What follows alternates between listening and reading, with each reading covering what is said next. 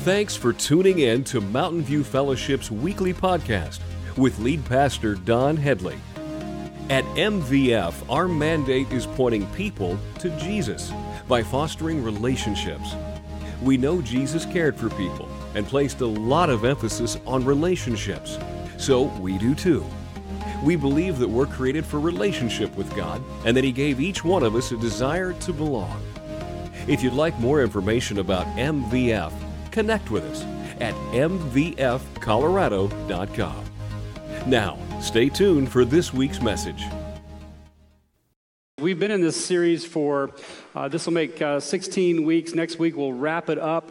So we did all 16 chapters in 17 weeks. I can't even believe that we, we were able to make it through all of that. But here we are.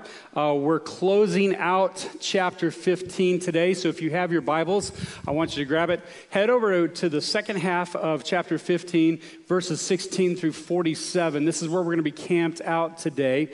I want to remind you of our Ask Anything program as well. If you have any questions during the message, you can text them to that phone number, and then uh, we will get back to you uh, today, we'll get back to you with a text answer. We'll try to respond to you because we, we're just kind of running out of time on all of this because um, we want to soak in the passage today because it's a critical passage for us to truly understand.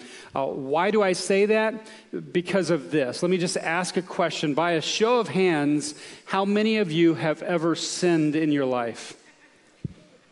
Hang on, just keep them up. I want to make sure we got everybody. Okay, because if you don't have your hand up, you're a liar, and then that would also be sin, right? So here's the deal, right? Um, you don't know this. I just asked if you sinned, you raised your hand. So here's what this means. According to Romans, we just admitted to falling short of the standard that God set. So therefore, get this, we are deserving of death. We've just raised our hands and brought on ourselves a death sentence because of the sin in our life. And there's not a single one of us that, that can say, oh, well, that's not me, because we all have sinned and fall short. And, and here's what I want us to do I don't, I don't do this very often, but I think it's appropriate for the text that we're talking about today. I just want you to think about the sin in your life. Whether you're 8 or 88, just kind of think through all the sin that you've committed in your life. Kind of take an inventory real quick. I know it's uncomfortable, isn't it? Like, this is horrible. I hate doing this. And yet, when I stop and I think about all that I've done in my life the lying, the cheating, the gossip, the slandering, the murder, even if it wasn't physically, it was by word of mouth, destroying somebody's reputation, taking somebody's job and livelihood from them. I mean, just think about all of the sin that we have in our lives. And I'm not going to ask you to stand up and, and tell us, okay? Thank goodness, right? Because honestly, that, that's like a fear for every one of us. We, we, to the core of who we are, we never want anyone to know who we truly are. The thoughts that we have and the things that we do and where we've been, we don't. Every one of us, there's not a single one of us that is outside of that. And I will promise you this if that was the case today, and I had to put my sins up on the screen for you today, you would get up and walk out. I promise you. The damage I've done in my life, and the people that I've caused pain and hurt to, the lying, the cheating, the malicious acts, you would walk out. I think every one of us know that's true about each and every one of us. What would it take for you to make right all of those sins? I'll just answer the question. You, there's nothing you could do. It's impossible, isn't it? Like, like some of the things I've done in my life, I, uh, I'm embarrassed by, I'm ashamed of. There's people that um, I struggle with today because I know what I did to them years ago.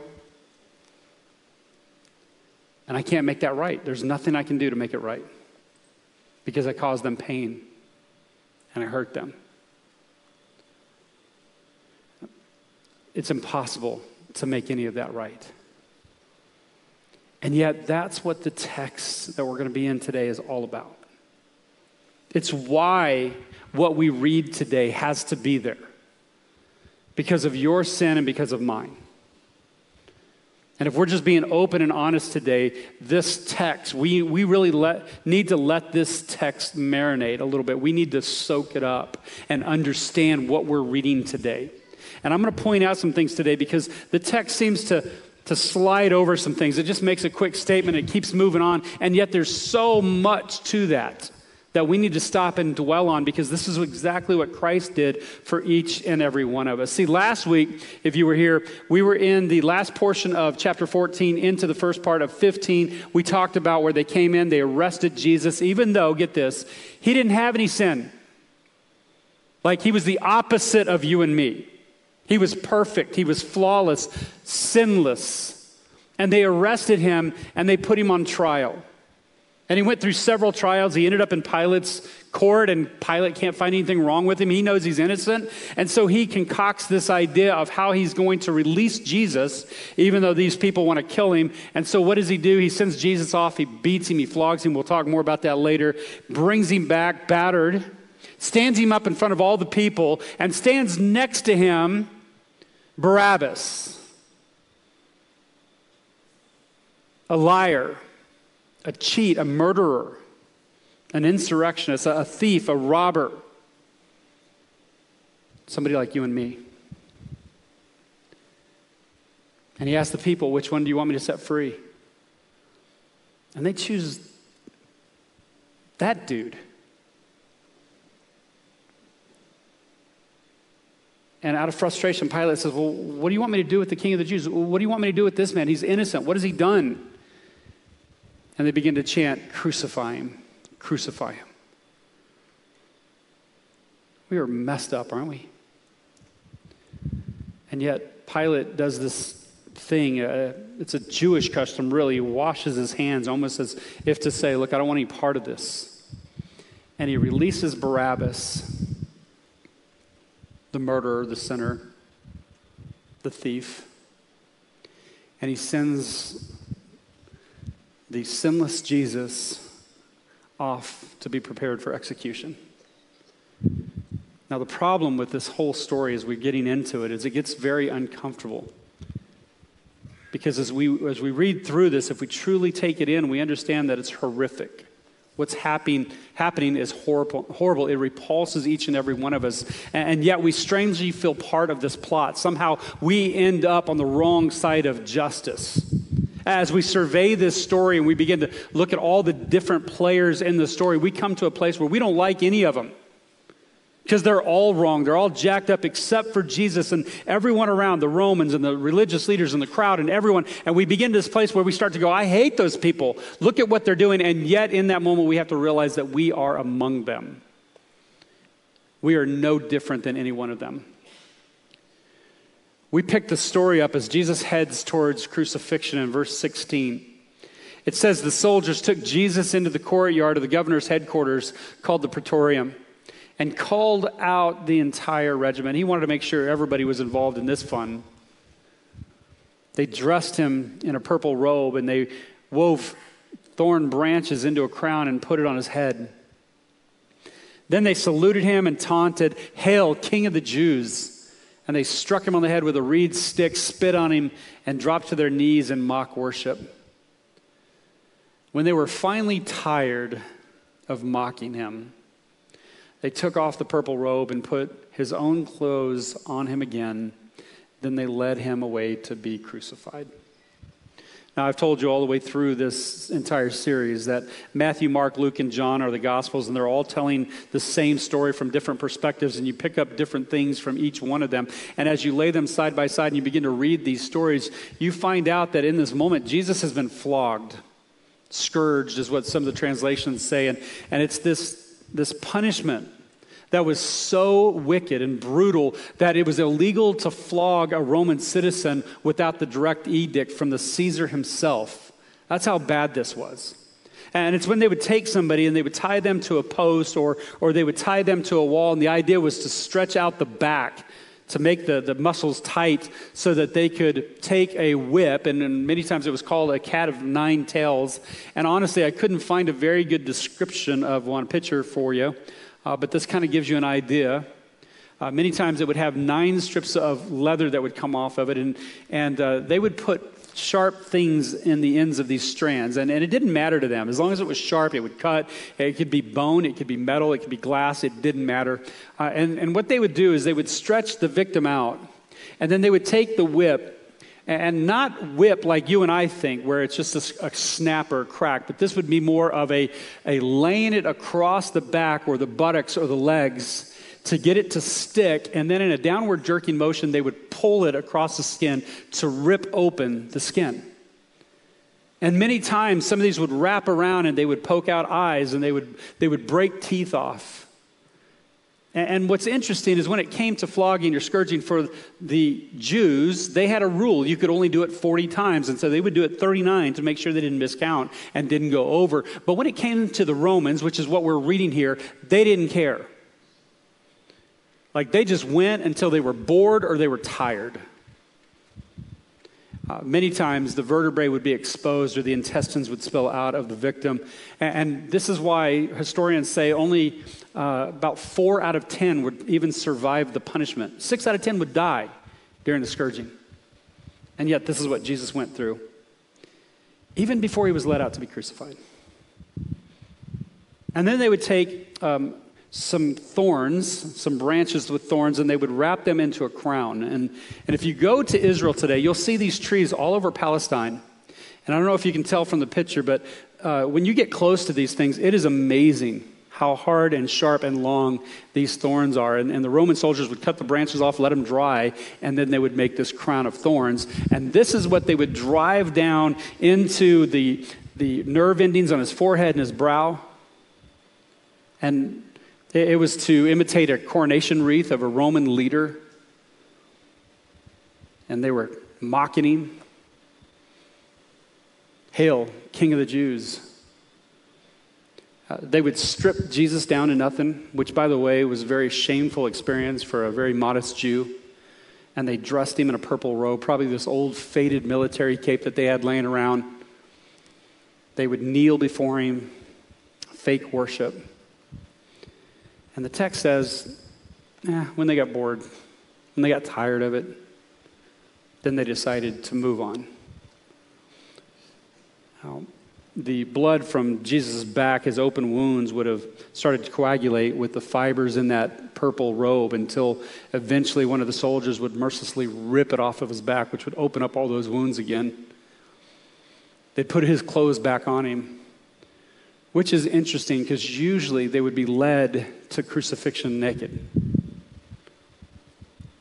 And, and, this is probably the nicest thing that they would do for Jesus all day long. The text says, Then they led him away to be crucified. Then they led him away to be crucified. That's all we get. Uh, but if you do a, a, study in history, you'll find out that these execution squads were normally one centurion and four legionnaires that had been trained for this. Uh, they loved it. It was their job to cause as much pain as possible, to prolong death. Because this was a sign to everyone else, to any nation that they had um, defeated, that any people they were trying to oppress, that this is what happens when you come up against Rome. Uh, like I said, normally the victim would be marched out naked and, and scourged along the way, and yet in Jesus' case, they clothed him back up. They, they didn't, from best we can tell, scourge him on the way to the cross because he had already been beaten so bad before this ever started. And what we find out is in this moment that Jesus survives all of this.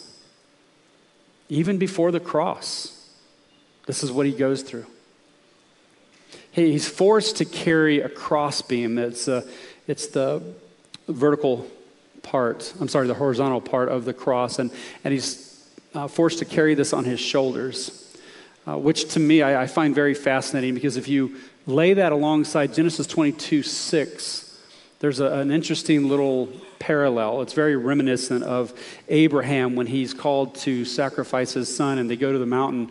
And he takes the firewood off of the donkey and he places it on Isaac, who's going to be crucified. He places it on his back, and he's the one that carries it up the hill. And in this manner, Jesus picks up the cross and he begins to carry it. Uh, this cross beam, they estimate, would probably be around 75 pounds. And a, and a beam that size of just raw wood be, would be excruciating for Jesus to carry on a back that's already been filleted by scourging. Uh, he would make his way down the Via Dolorosa. And again, if you get to go to Israel with us, we walk this entire path. Via Dolorosa just means the way of suffering. It's the path that he walked all the way out to execution. Uh, there's an interesting detail, though, that Mark gives in verse 21. It says, A passerby named Simon, who was from Cyrene, was coming in from the countryside just then, and the soldiers forced him to carry Jesus' cross. Simon was the father of Alexander and Rufus. Now, uh, John Mark writes this down because they, in the early church, this becomes very important. Uh, we find out through historians that Simon ends up being a figure in the early church. And how would you not if you had to carry the cross of Christ with him, right? Um, they, they, believe that they've actually found the grave site where Alexander, his son, is buried. They, they became prominent members within the church.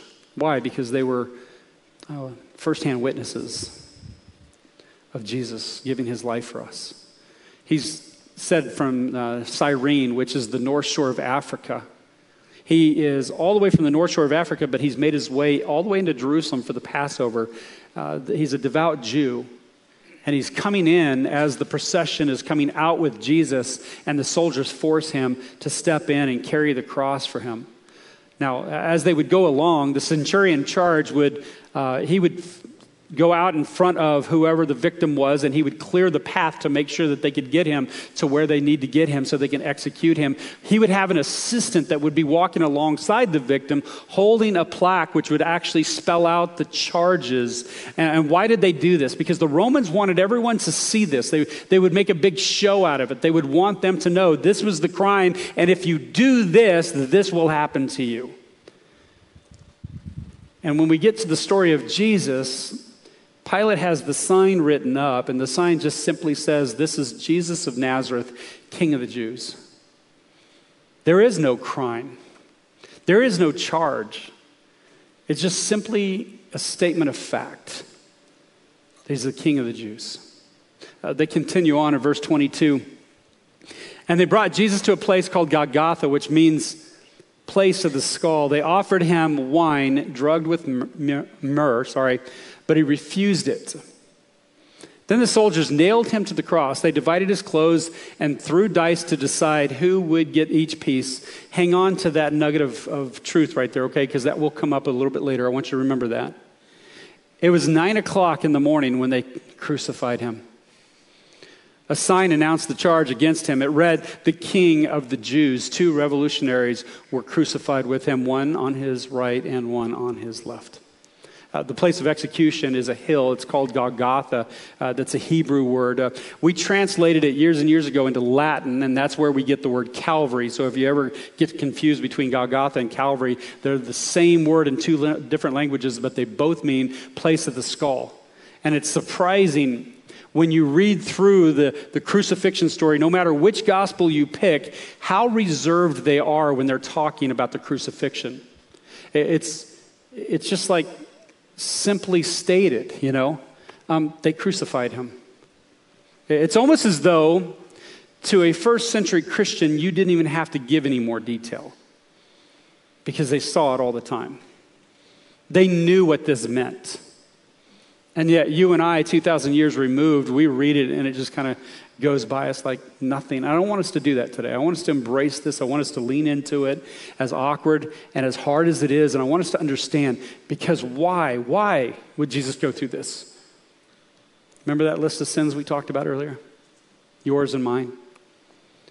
Um, when it came to crucifixion, the Romans had perfected it. It was their choice of uh, their preferred choice of execution. They loved it because it scared everyone, and rightfully so. Uh, if you do some research on it, you'll find out there were four different crosses that they would use. The first one was the simplest. It was just a, a straight up vertical pole. They would nail their hands above their head and their feet lower. Uh, then they came up with an X, so they would spread out the hands and the feet. Then there was a, more like a capital T, where the, the top crossbeam would set down on top of the upright. And then they had one that was more of a lower cross. And for us uh, as Christians, many times you'll see that one as the one that Jesus died on. And the reason for that, and we do believe that that's correct, is because there is a, a, little mention in Scripture that this plaque that we just talked about was nailed above Jesus' head. Well, the only way that could happen is if it was a lower shape or lower case T.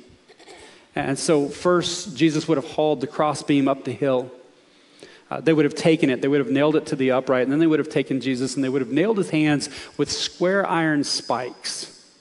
Now, the interesting thing about this is there's a lot of debate as to whether it's actually his hands, because let's be honest, any painting that we see or many movies, right, or statues, it's always the hands, right in the middle of the hand. And yet we know that for an adult, especially an adult male, if you nail this, it's just going to rip, it's not going to hold the weight.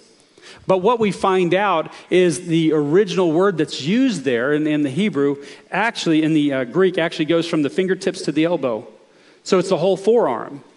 And, and what we believe, and I, I, believe this is accurate, is that the, the nail wasn't driven through his hand. They dropped down below the wrist and it went in between the radius and the ulna.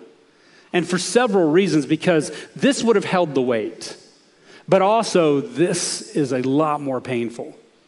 It would have severed nerves. It, it would have caused the hand to cramp up. There, there's a lot of reasons why Romans would have used this instead. And so, what about the feet then? Because if you look at any statue or many paintings, right, the feet are kind of laid over one another, right? Really nice and politely. And there's one nail driven through, right? This is what we, this is what we think.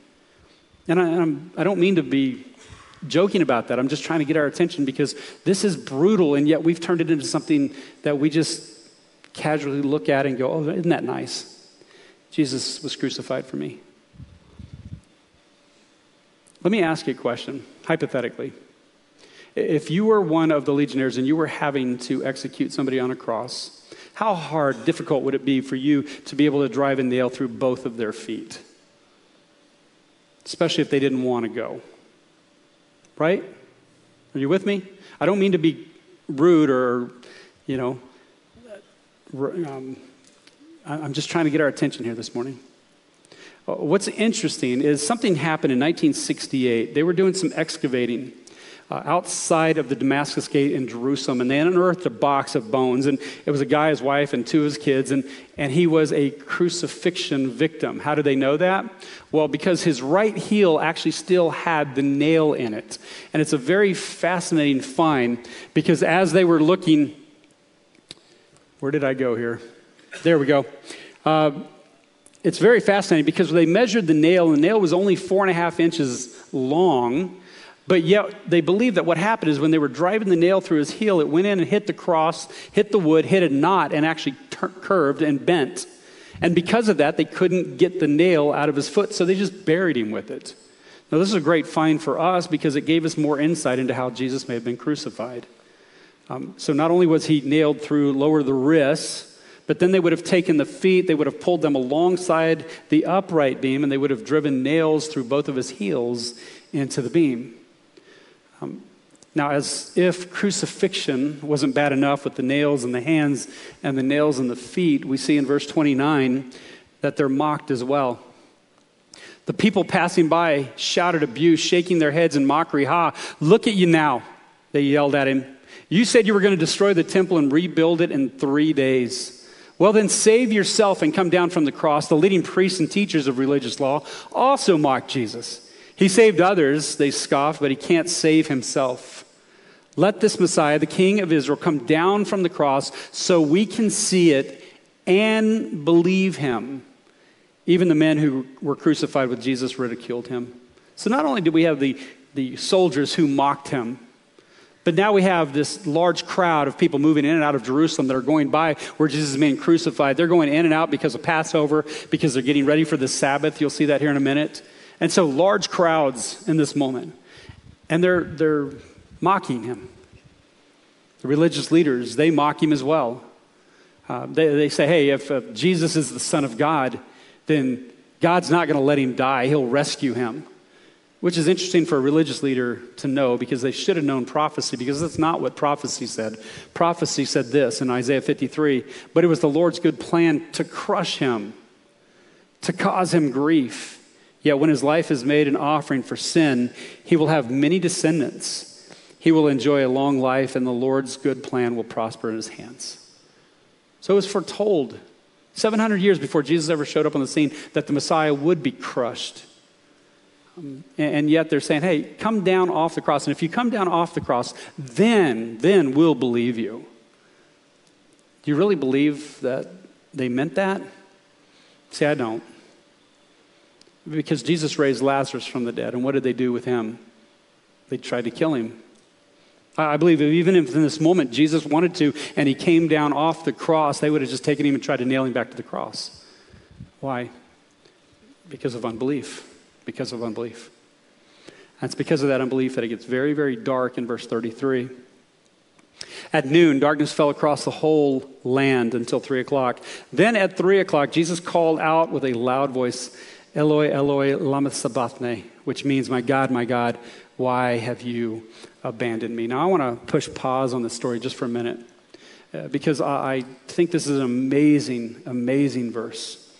Uh, we see here at the very end Jesus is quoting, he's saying, um, My God, my God, why have you forsaken me? Or, My God, my God, why are you, are you abandoning me? Is what another translation says. And, and so, as we look at that, so often we look past what's actually happening here. Uh, I think it's incredible that you and I read this in, in the year 2023, and it's hard for us really to understand the magnitude of his statement. I want us to think about the scene just for a minute. Jesus has been crucified. He's on the cross. He's probably two feet off the ground. And all these people are surrounding him.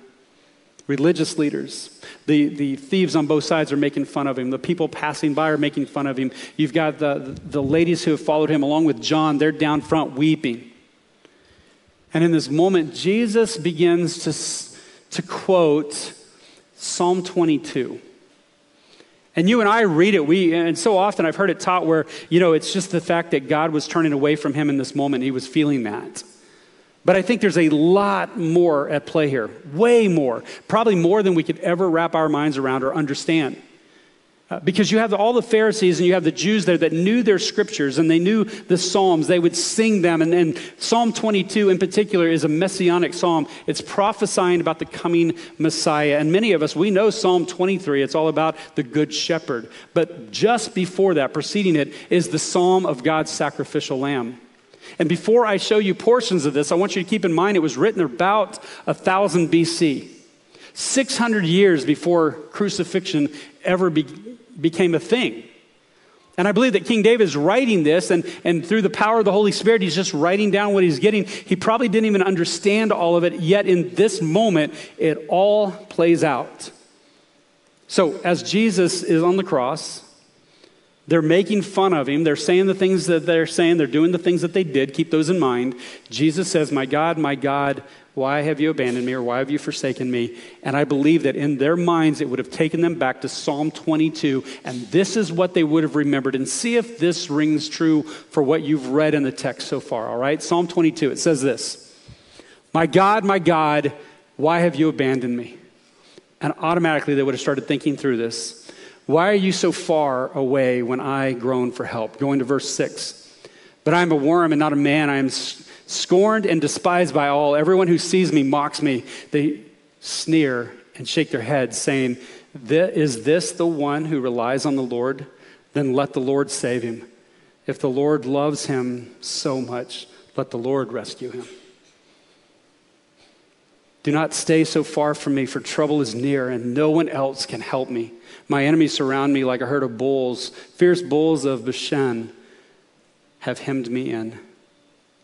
Like lions, they open their jaws against me, roaring and tearing into their prey. My life is poured out like water, and all my bones are out of joint. My heart is like wax melting within me. My strength is dried up like sun baked clay. My tongue sticks to the roof of my mouth. You have laid me in the dust and left me for dead. My enemies surround me like a pack of dogs. An evil gang closes in on me.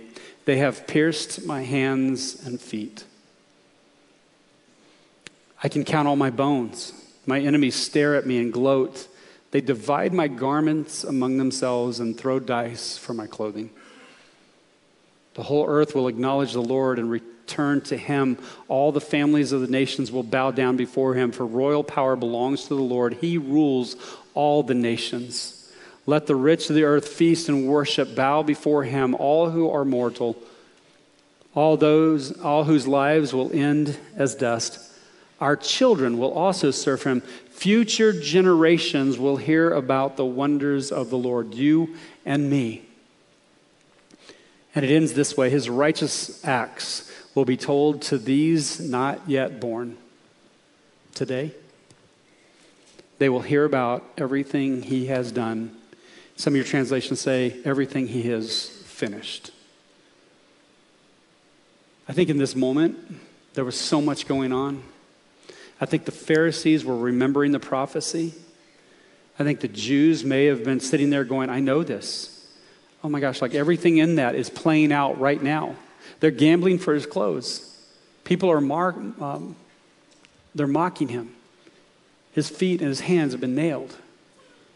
And it would have been, it would have been pointing back to the prophecy of the coming Messiah. It's interesting to me that Jesus isn't just quoting Psalm 22, but he's actually describing his present suffering, his separation from his heavenly Father. Think about it. I mean, for all of eternity, Jesus has never known what it's like to be separated from God. And yet, in this moment, Jesus is forsaken by God. He's left without God's resources or his intervention. He's left to suffer and die alone. Why? For our sins. For that list that we talked about earlier. The, the mocking continues here in verse 35. Says, Some of the bystanders misunderstood and thought he was calling for the prophet Elijah. One of them ran and filled a sponge with sour wine, holding it up to him on a reed stick so he could drink. Wait, he said, let's see whether Elijah comes to take him down. Then Jesus uttered another loud cry and breathed his last. And the curtain in the sanctuary of the temple was torn in two from top to bottom. They misheard Eloi, Eloi, thinking he was talking about Elijah. And it just gave them one more opportunity to mock him. And yet, uh, when you take a look at Mark, Mark just says that Jesus uttered a loud cry and he breathed his last. If you go to John and you go to Luke, you find out that some of what Jesus said at the end was, It is finished. And Father, into your hands I commit my spirit. And he's actually quoting other prophecy when he's saying that. Um, it says here that the curtain in the sanctuary of the temple was torn in two from top to bottom. Uh, it was believed in the temple that in the Holy of Holies, which was the far inner room where the uh, Ark of the Covenant was kept, that that's where God's presence dwelt. And no one could go in and out of there. There was only one time a year that a, a priest, uh, after going through all of this ritual, would be able to walk in there before the presence of God. And nobody else could walk in there because that, that's where God dwelled. And yet, in this moment, when Christ died, it says that that curtain or that veil was torn from top to bottom, which is significant from God coming down to humanity. It, eh, why? Because uh, what that means is no longer do we have to go to the temple and make sacrifices to be made right with God. No longer was God's presence contained within the Holy of Holies. Because of the work that Jesus did on the cross, he, our sins are forgiven. When we receive Christ, it says that we are forgiven. We're washed in his blood, and we receive God's Holy Spirit to dwell within us. It says literally that you are now the temple, that God's presence goes with all of his people. And this is the significance behind this, this curtain, incredible curtain. It was like 60 foot high and 30 foot wide, and they said it was, it was about three inches thick. And it ripped from the top to the bottom, signifying that it's finished. The new covenant has been established because of the work that Jesus Christ did on the cross. And even an unbeliever took notice of this. Look at verse 39. When the Roman officer who stood facing him saw now how he had died, he exclaimed, This man truly was the Son of God. Uh, you compare all the Gospels together, you see amazing things. You see the darkness, you see the earthquake, you see all these things happening. And this soldier who's standing there has been a, a witness to all of it, sees it all unfold, and he makes the statement he surely must be the Son of God. It's interesting that this was the blasphemy that Jesus was being crucified for. A short time ago, the crowds mocked Jesus for saying that very thing, and now this soldier honors him by, by assigning that title to him. So now Jesus is dead. What happens next? Go to verse 40. Some women were there marching, uh, watching from a distance, including Mary Magdalene, Mary, the mother of James the younger, and of Joseph and Salome. They had been followers of Jesus and had cared for him while he was in uh, Galilee. Many other women who had come with him to Jerusalem were also there. This all happened on Friday, the day of preparation, the day before the Sabbath. As evening approached, Joseph of Arimathea took a risk and went to Pilate and asked for Jesus' body. Joseph was an honored member of the high council, and he was waiting for the kingdom of God to come. Pilate couldn't believe that Jesus was already dead. So he called for the Roman officer and asked if he had died yet. The officer confirmed that Jesus was dead, so Pilate told Joseph he could have the body. Joseph bought a long sheet of linen cloth. Then he took Jesus' body down from the cross, wrapped it in the cloth, and laid it in a tomb that had been carved out of the rock. Then he rolled a stone in front of the entrance. And it ends this way Mary Magdalene and Mary, the mother of Joseph, saw where Jesus' body was laid, and we come to the end of chapter 15. We find out that it's Friday afternoon. Jesus has died somewhere around 3 p.m., and we're coming up on the Sabbath. Now, you and I, we work our days from the morning to night through the night. That's a day for us. But for the Jews, it's the opposite. They actually start at sundown and go till the next sundown. So it's night and then day. And so their Sabbath would actually start at sundown. And so they're up against a time crunch. And Deuteronomy 21 told them that they couldn't leave a body out like that uh, in, in, on the Sabbath. Um, and if they, if, if, they, if they got to sundown, they couldn't do any work. They couldn't go do anything about it. And so Joseph figures he's got three hours in there to get this done. And so he takes a chance. And, and Joseph actually is mentioned here. He's got a high, he comes with high, high uh, resume. He's a part of the high council. Uh, you get a, a feeling like he's a, a believer, like he's maybe one of the ones that were left out of those early trials and he didn't agree with, with, what was happening. And so now he takes a chance and he goes to Pilate and says, Let me have the body. Um, he gets the body, and we're told in, in another gospel that another person that takes part in this is Nicodemus. Nicodemus comes and he's got 75 pounds of spices or ointment to anoint the body. And the, the reason they would do that and wrap it in linen is just to hold the stench down as the body decayed. But they've got to do all of this before the sun goes down. Now, the tomb, we're told, uh, was actually carved out of white limestone. We're told that it wasn't used, it was a brand new tomb, it had never been used before. And so they take Jesus' body, they wrap it in the linens, and all the while they're putting the ointment, they're putting the spices on the body. And these tombs were about nine foot square, enough for about six ledges they would carve these ledges out of them. And, and the reason for that is uh, their burial process is a lot different than ours. They would take the body, they would wrap it, they would lay it on one of those shelves and let it decay for an entire year.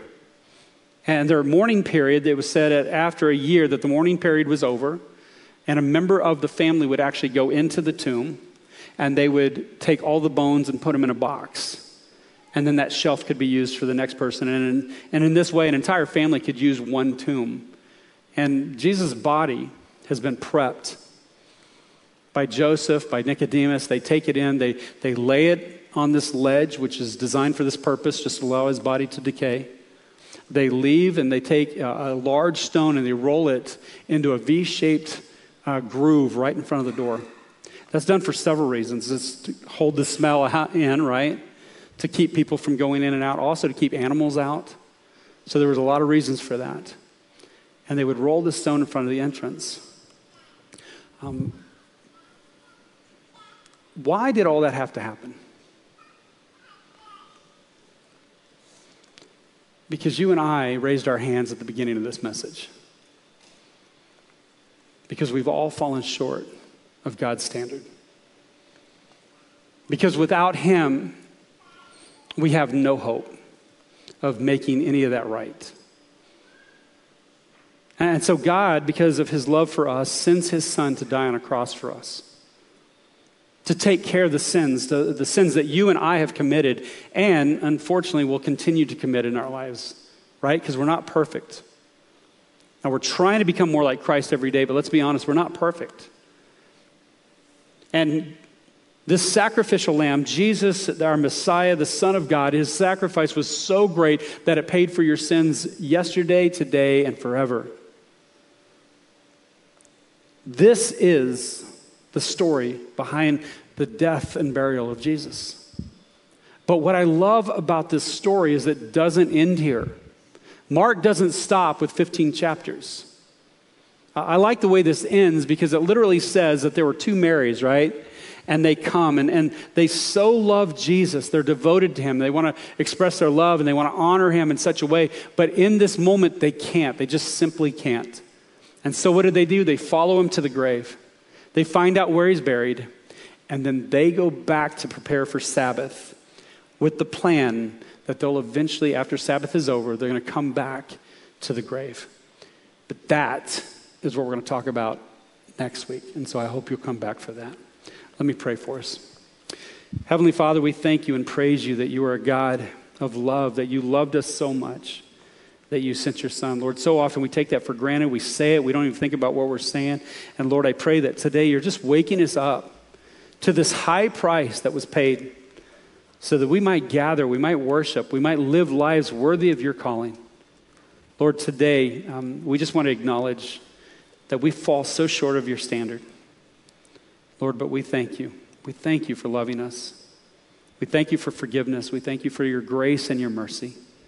God, I pray there's not a single person in this room that will leave here today taking that for granted, but we'll just develop this gratitude, this, this heart of thankfulness.